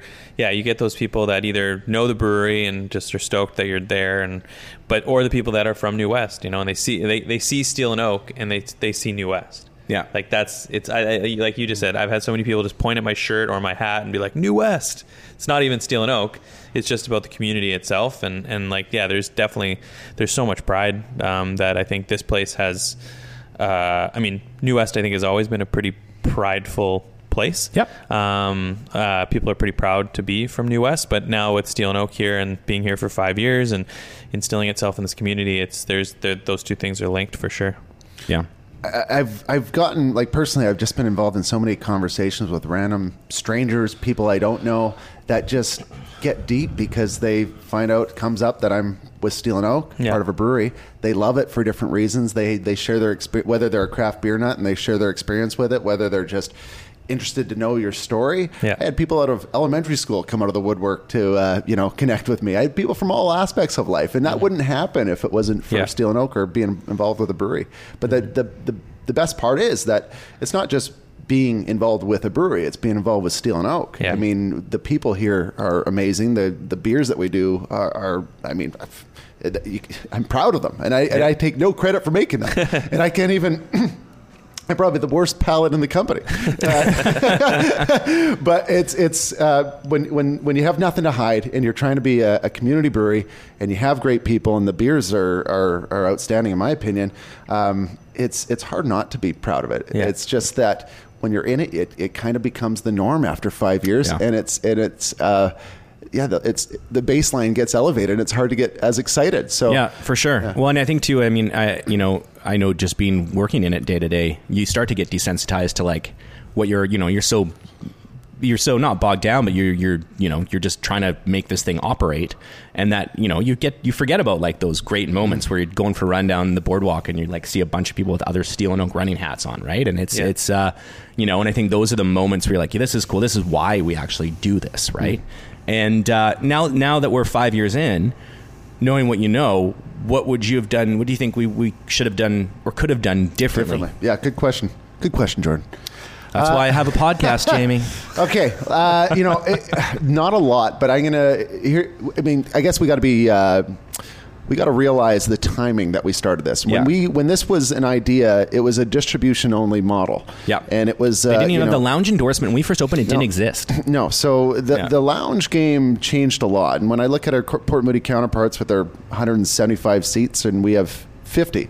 Um, uh, I, you know, having a busy tasting room, having occupancy. Uh, makes the business more profitable it makes it more sustainable it, it, it covers the overhead so i think the only thing that i would kind of explore if we did it again is maybe maybe reconfiguring the tanks a little bit to Yeah. accommodate a bigger tasting room Yeah. but that would have been on the I but at that time lounges weren't a thing No. the way they are today so uh, you know that would have been like you know psychic you know Yeah. superpowers by doing that Yeah. but that's really the only thing is kind of ma- we may have second guessed how we uh, maybe expanded our tasting room in a way Yeah. maybe we probably would have done a wood framed cold room off the Yeah, tasting no. room um, Although Pete told us not to do that, and we did it. yeah, no, we did it anyway. but we needed to support stuff. Oh, yeah, we, we could have found another way around it. Yeah. Uh, probably not buy a chiller and replace it six months later. Yep. Um, probably open up our founders club for more than three days.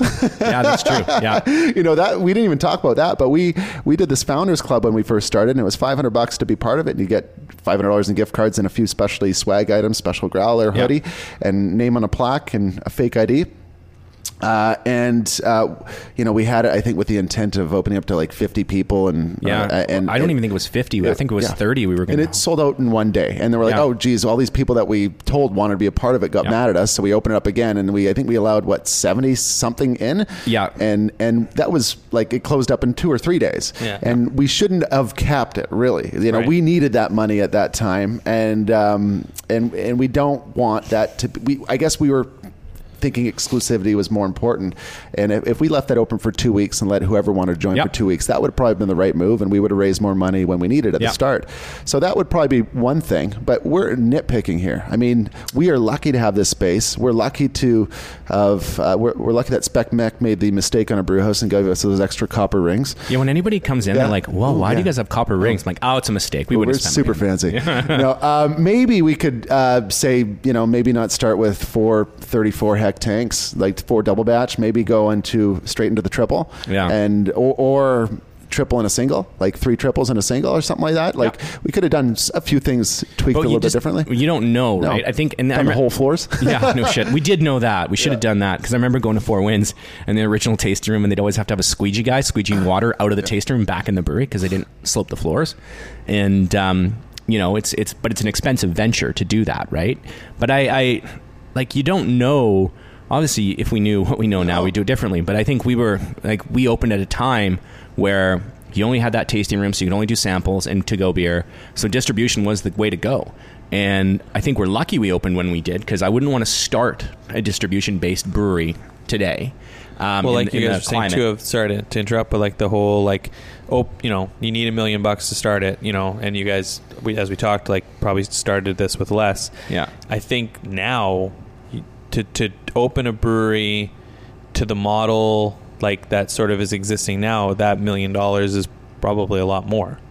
I mean, because tasting rooms are larger, it's full Yeah. kitchens, it's rest, you know, it's a restaurant often. I see the million dollar number where it comes from because the reality is, even though we scraped together for six fifty, we put a lot of free sweat Sure. and, and, and, and Yeah. labor into it. Yeah. Yeah. But to add to that, to the equipment that we started with, is enough to just get comfortable. Like Yeah. you're not making a big profit off Yeah. that equipment. Yeah. So it was like a two step system. It was like we've never been in beer. Let's open the doors. Let's see that we can sell beer and make this thing work. Once you have the confidence that you've made beer and Yeah. sold some beer and Yeah. people are showing up, then you have to influx a couple Yeah. extra hundred thousand dollars on Yeah. more tanks. Yeah. You know, so to get a million dollars is probably the starting point to have a profitable brewery. Yeah. But you could probably get one together for six, seven hundred thousand dollars. That's going to create a job for yourself. Right. But just realize there's going to be another, you know, influx of cash for Yeah. to, to get that Coming profit. after, yeah. And I think too, like you're, you know, you talk about what's expected now, right? People have Yeah. been into into tasting rooms, and so now there's an expectation of, um, you know, you have to make it slicker than the the next tasting room. I was talking to my wife Alyssa last night, who helped her and her my father in law help basically build this Yeah. tasting room, and um, He did a great job. he did do a great job, right? We For still free. get we still get comments on the on, the the, bar. bar. all Yeah. all the Oh. time. Yeah, So and the bar is Yeah. the bar is beautiful, good. right? And and but you know when you look around, you're like, it's a really well executed old office space. You know what I mean? Yeah. Whereas like, and and obviously it's you know it's it's you know it's where our location is. It's the building that we had, and we've done a few modifications. We've opened it up a little bit. But I was saying to Alyssa, like it, now I went to um, uh, last night or two nights ago. I went to the Oh, bakery. right. Yeah. Um, uh, Moody Ale's new joint, and it's beautiful. They've done a beautiful job in the tasting room. It's it's uh, it's it's one of the nicer tasting rooms I've been in. And but that's the expectation, right? That's the starting point now. Is that these you know where's this for me? The one thing I like about this room, and I think our regulars and the people of New West does is do as well, is because they grew up with it in the last five years. It's comfortable. It feels like home, right? Uh-huh. Yeah. And and I kind of like that about it. I, I think it would lose charm if we Yeah. did something more elaborate with Well, it. yeah, and you know, you it's think- not perfect, which is n- it's which is Yeah, nice. And when you think about, you know, I guess what it'd be a year ago now when we did the this expansion that we're sort of half sitting in. Yeah. Um, you know, and that was part of that process was doing it in the right way that we didn't lose that comfortable feel feel Yeah. of this room and, and and I think that we we did that effectively and, and and I know that like you said the people that have been coming here for since day one you know when we did this little expansion I think a lot of people even said it felt like it had always been here Yeah. which I think is kind of important when you're when you're trying to sort of change the room a little bit right I particularly love the vibe here in the uh, you know fall winter months. Yeah. You know when we have snow on the ground and it's dead quiet out Yeah. there. When it's rainy, like this place steams up and it has this like intimate, cozy feeling. Yeah. That um, you know, not that I get out enough, but I, I, I can't imagine. I can't think of a place with a better vibe when it's just cold and miserable out. It's the perfect size for 50 people. Like, Yeah, if you get 50 yeah. people in here, it's Yeah. it's comfortable, but it's also crowded. Yeah. So like most other taste rooms now, like you'll go in and it'll feel, you know, it'll either it, it'll likely feel not as busy as it actually is just based on the way that they've they've structured it. Whereas we've just tried to basically force as many people as we can Yeah. into this this space that we have. And so it's like it's impossible not to like bump into your na- your neighbor and say hi to somebody, right? Yeah. And people have met each other here. They've gotten, you know, they've met their their future husband or wife Yeah. here. They've, you know, and it's because we basically force people to talk to each other based on how tight it is, right? Right. But I remember the early days, like when we just had the tasting room um, license, like people used to move the tables out of the way and like dance on the on the in the middle of the uh, of the floor, like was it was. that was that Jamie no, it wasn't. No? Oh. I only do that at the Drake. he only dances at the Drake. But um, you know, so it's been it's become a very cool space, and and uh, you know that I think we if we did it again now, it would probably cost us a lot more money to to to do. Yeah, yeah, we did it. uh, I, I mean, honestly, imagine starting now with children. Like Oh, it would. yeah. I don't know if we'd have the energy to do what we did again. You know, No, that we'd was- hire it all out. Yeah, Yeah. we'd have to have to Yeah. have deeper pockets to hire it out. One thing, you know what? As you were talking, one thing that we did I didn't mention in the year one. Remember Boxing Day or Christmas? Oh yeah, yeah. Remember New the- Year's. That- was yeah, the sorry, growler it was lineup? Christmas Eve and New Year's Eve. It was Yeah, Christmas not Eve. Boxing Day. Uh, The growler lineup, Oh, right? I remember that. So we we Come had- back in an hour and a half. Yeah, that's what happened. So the, the growler lineup was so long. I remember the growlers, we lined them up, and we didn't have packaged beer at this point, so you could only get a growler fill if you wanted to take beer to go. And so we'd line the growlers up so that we couldn't lose track what order they were in.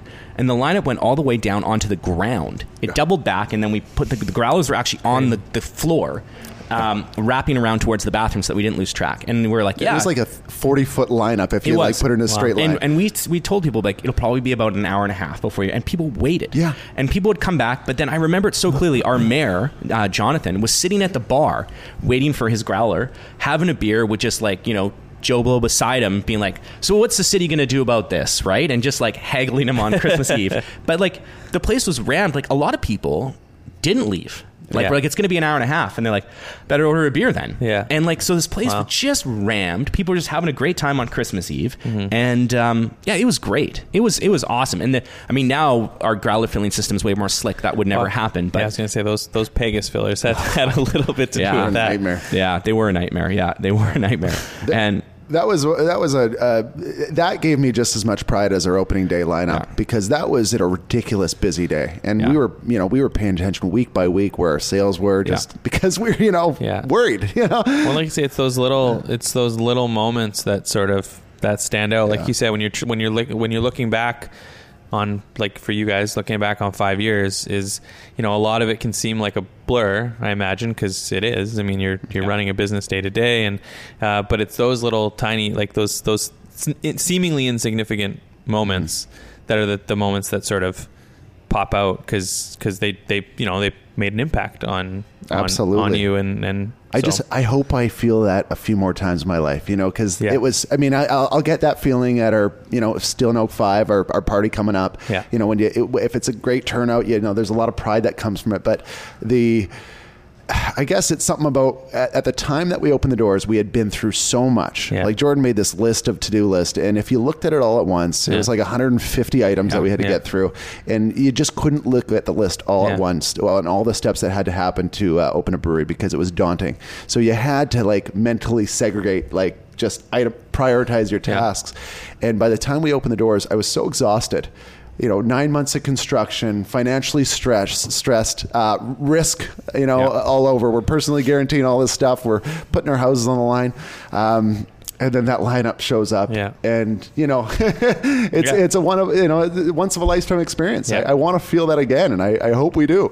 yeah I do too. And and it's I remember like the first I mean I remember the first couple months we used to come here every night with our wives and your son in tow and like we would help this taste room staff do like the closeout and, and the closing tasks and Right. and the cash and everything like that. I I know and I say this to our, our beer reps I'm like you guys have such a wonderful job. Like try selling something different than this, right? Like people want to drink this beer. And so and you get to bring them joy by bringing the beer to them, right? Like it's just such a neat um a, a neat industry, right? And and Yeah. the people are nice in it and and um it's just a fun business to be a part of. Well, you're, you're as I think you've said it before on this too. Is that you know we we make beer. That's you know that's what we do. But in a way, we we sell and we well we sell beer, but we offer a lot more.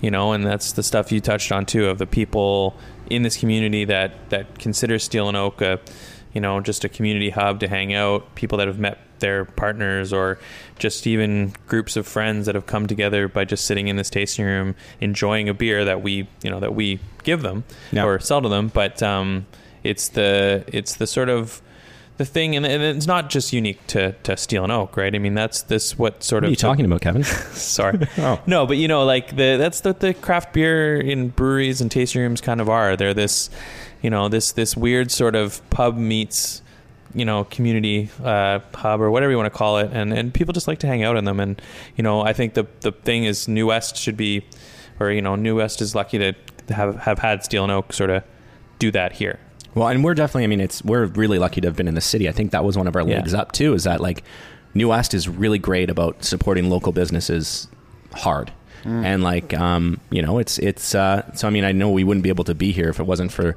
how much support we've had from even all of our clients in, in the city, all the pubs and restaurants that take our beer on tap, and and obviously all the people that just roll through every day. And it's it's a mostly locals, right? Like we're Yeah. a locals joint, Yeah. and um, which I don't know if we thought we would be.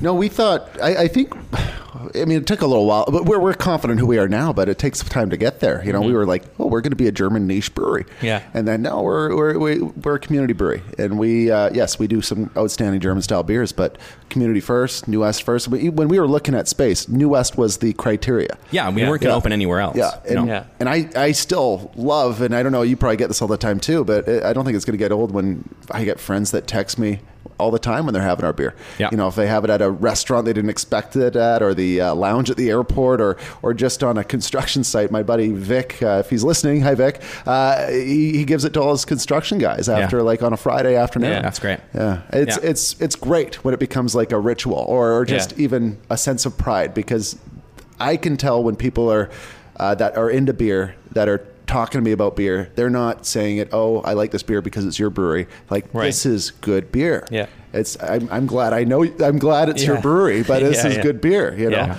Yeah. Yeah. Where do you see us going in the next five years now? Well, you know, The five years is Remember uh, early days? We were going to go mega. We were gonna go national. Yeah. we were going national. what was our uh, our company name that we came up with? Intergalactic Megacorp or something, like that. like that. yeah, and it, it's um, yeah, we were. I remember that we were like, oh, we want to be national, we want to be big, and now we've definitely gone the other direction where we're like, no, we we don't even sell beer outside of British Columbia anymore. Um, but what what do you see for us in the next five years? Well, uh, let's hard to say five years, but let's kind of just look at Steel and Oak. What I see for Steel and Oak and what I'd like Steel and Oak to be is just get a, as deep of a distribution where we can maintain the quality in BC. Yeah. So you know, ideally, we need more storage space. We need more space to make that happen. But if it happens on a time frame that works for us, great. We get more bays behind us, and and we have the capacity to to fill this province out. But uh, you know that's that's going to take time. That you know you can put a number to it. Could be twice our size, could be three times our size, or it could be fifty percent larger than we are. Doesn't really matter. The important thing to me uh, for Steel and Oaks brand is that for most of the product that goes out there, our delivery guys are doing it. They're in front of it. They're you know they're checking the product on shelves. They're checking what's on tap, and we have the highest standard of quality that we can maintain. That makes sense. Um, not the pressure to be big, not the pressure to sell abroad. Just the service BC, heavy Lower Mainland and New West as best as possible. Yeah. And then outside of that, expand into other funky ventures that bring the community together.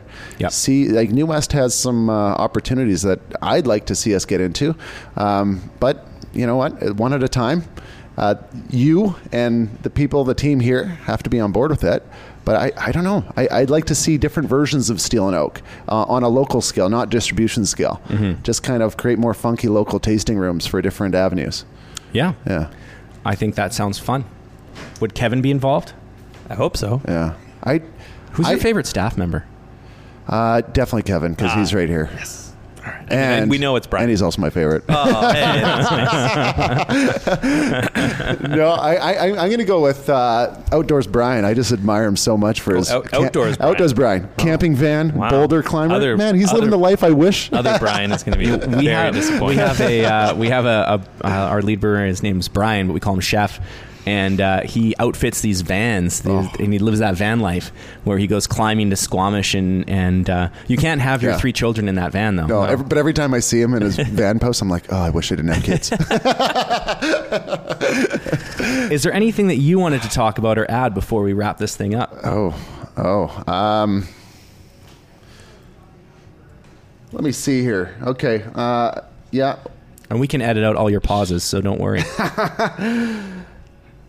No, I, I don't. I, I don't. Uh, I don't. I'm not ready to wrap this up, Jord. But I think that there's probably some things that we're missing here. So, a couple things that I, I'm looking at here that we didn't really kind of go over is the expansion that we did in the back. Our first little lift there when we when we like. I guess some. Or let, us talk about a little bit about where we're going in a way. We're Okay. not doing enough barrels. I- I'd like to see more barrels. So I'd Yeah. like to see something funky with barrels. I'd like to see us do kind of like maybe one day a, a, a brew pub sort of model that does a funky niche sort of style of beers. Yeah. Um, um, Yeah, we, I mean, I think you know, you talk about barrels. I remember, do you remember before the expansion of putting those hundred hectoliter tanks in? We had barrels all along that wall. Yeah. right. And um, I mean, obviously, we have oak in our name, so I mean, we should be doing more. Should be doing more more barrel age. Such a pain in the ass, though. Yeah, you know, maybe it doesn't make sense. I mean, people like let's just get some foeders instead. I'd, Yeah. I'd like to have a spot with a bump and patio one day. Yeah, you know, like yeah. like we it, New West doesn't have enough. Well, it's got a few patios, but I feel like I, I've just you know when you go down to Bellingham, you go down to Seattle or Portland, you, you Or Brewers Row. Brewers Row, you Yeah. stumble across some pretty bumping and Well, I patios. know down in the states. I mean, some of them they've got the patio is almost just like a, not even a patio. It's like a it's like a yard. I mean, it's they've got people playing yard games, and you know, it's the this big open concept kind of idea. Which yeah, I mean, definitely is limited in Lower Mainland. And Well, I think uh, some municipalities won't even allow patios. For Vancouver, doesn't allow patios for breweries. But I know, like New West, I know would be game for a patio. It's just trying to find a location that, like, whenever I go to Fieldhouse, I'm like, this wouldn't exist anywhere else, right? That you can have a industrial space with this lawn in front of it. But you know, there's got to be a spot where we could, you know, where we could do that. I look whenever I look out this window. There's an overpass beside our brewery, and like. With a fence around it, and you could like make a cool pop up like outside space that's just kind of urban and, and neat, right? But Yeah.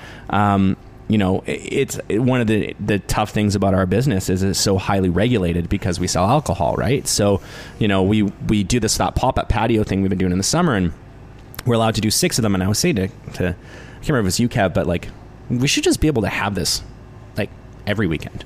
Like there should be no reason why we have to, you know, have only six opportunities to just have people enjoy beer outside.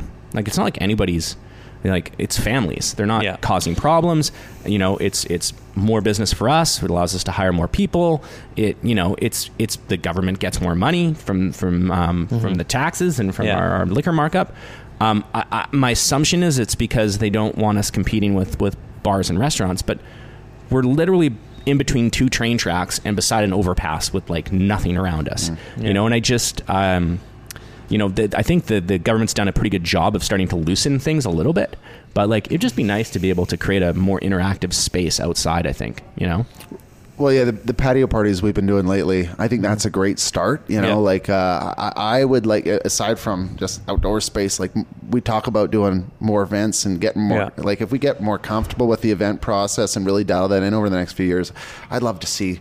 You know, events that bring all of New West together. Yeah. Uh, you know, continue to celebrate our Yeah. birthday. Uh, have themed stuff out the back, and, Yeah. and maybe in different spots on like like Pier Park, and, and, and do different things around town. Yeah. But you know, it's it's you know incremental progress. There are there are some some wheels are in motion Yeah. on some of this stuff and, and and yeah and this is all stuff like like I love being you know a part of this team that that has a role in trying to develop some of these these ideas because I think there is there's definitely potential and we're in a place in a community that that uh, you know not not only do they uh, support but they they I mean, I, I've never been somewhere where I've seen so much, where you get so much support for your local events and what you Yeah. do. Like, you know, living in Vancouver and sort of that area, like often you do something and people, oh yeah, I'm totally going to come to that, and they don't come.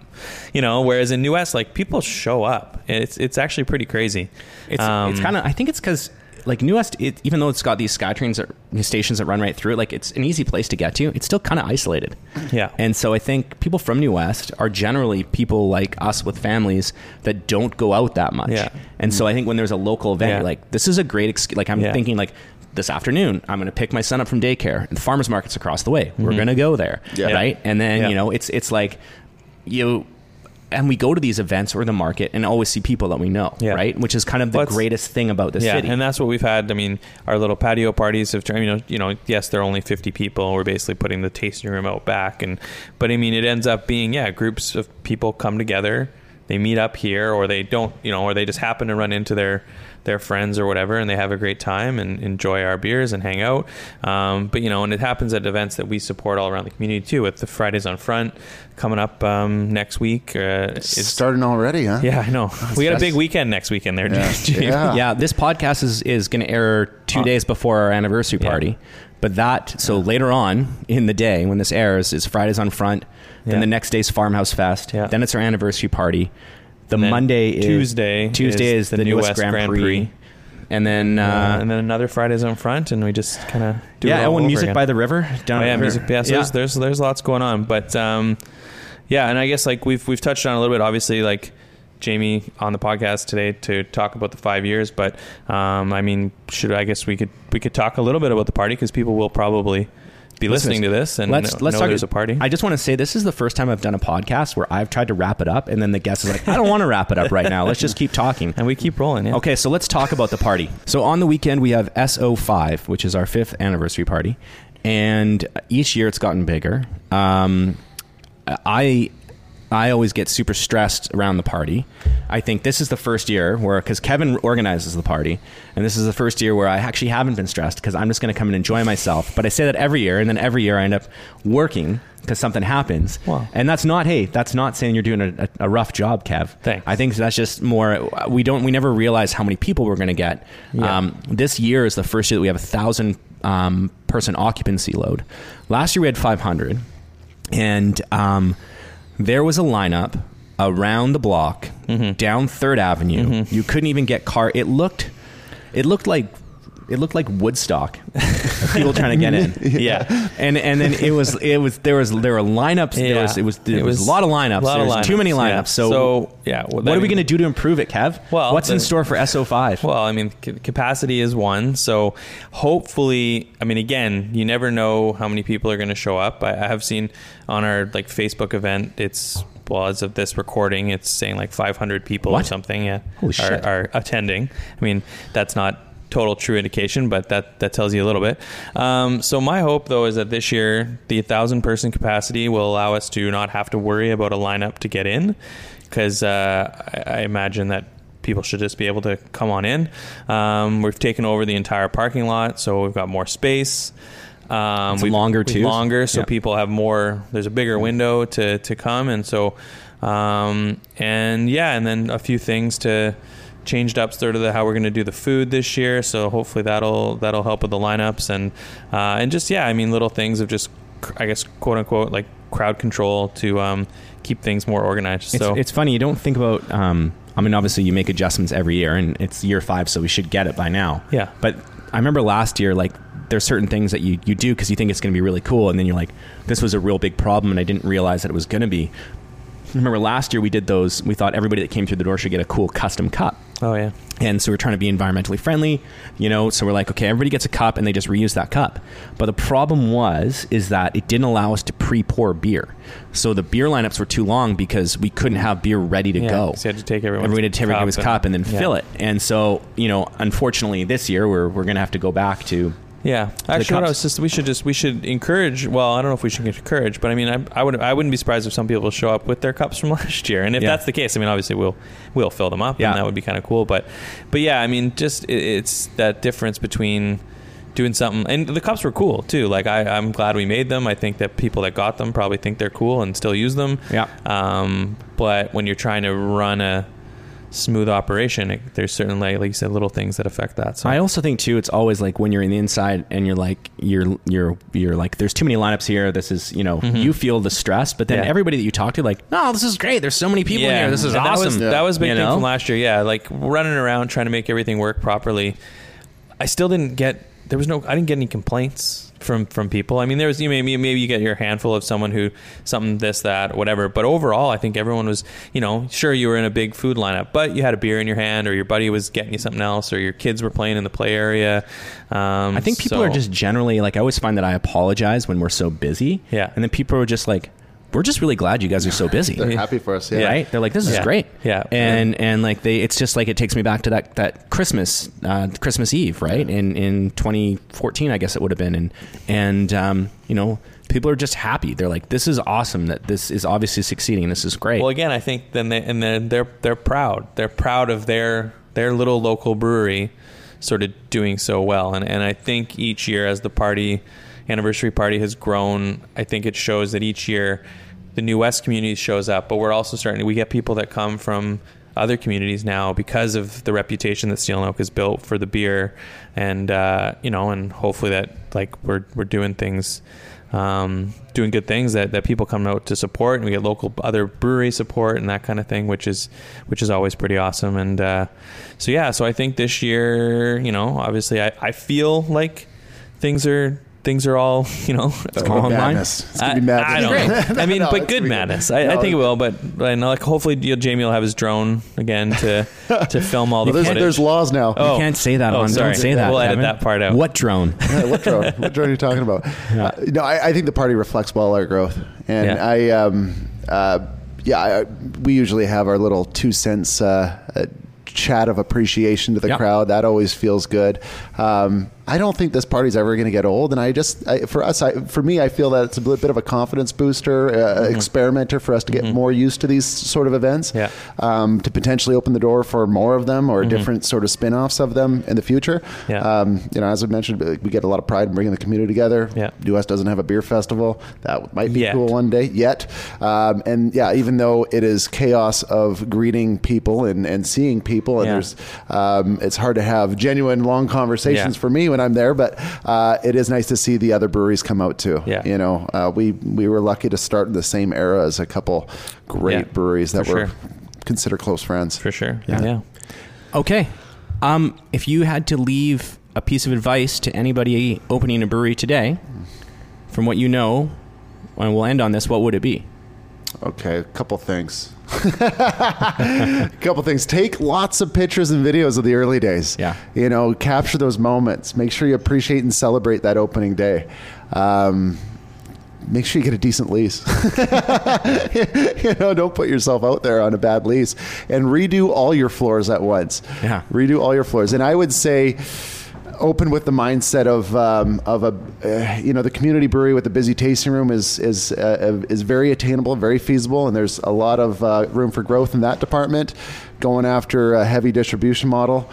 Uh, getting shelf space taps, that's a bigger business eye uh, idea. And um, uh, to me, that's, that's a more competitive, tougher space to be in. Yeah. Okay. Well, I want to say thank you to my business partner and friend, Jamie Garbutt, for being on the show today. Come out to the anniversary party on Sunday, SO5, from 1 to 6 p.m. This has been Beer Life with Jorden Foss.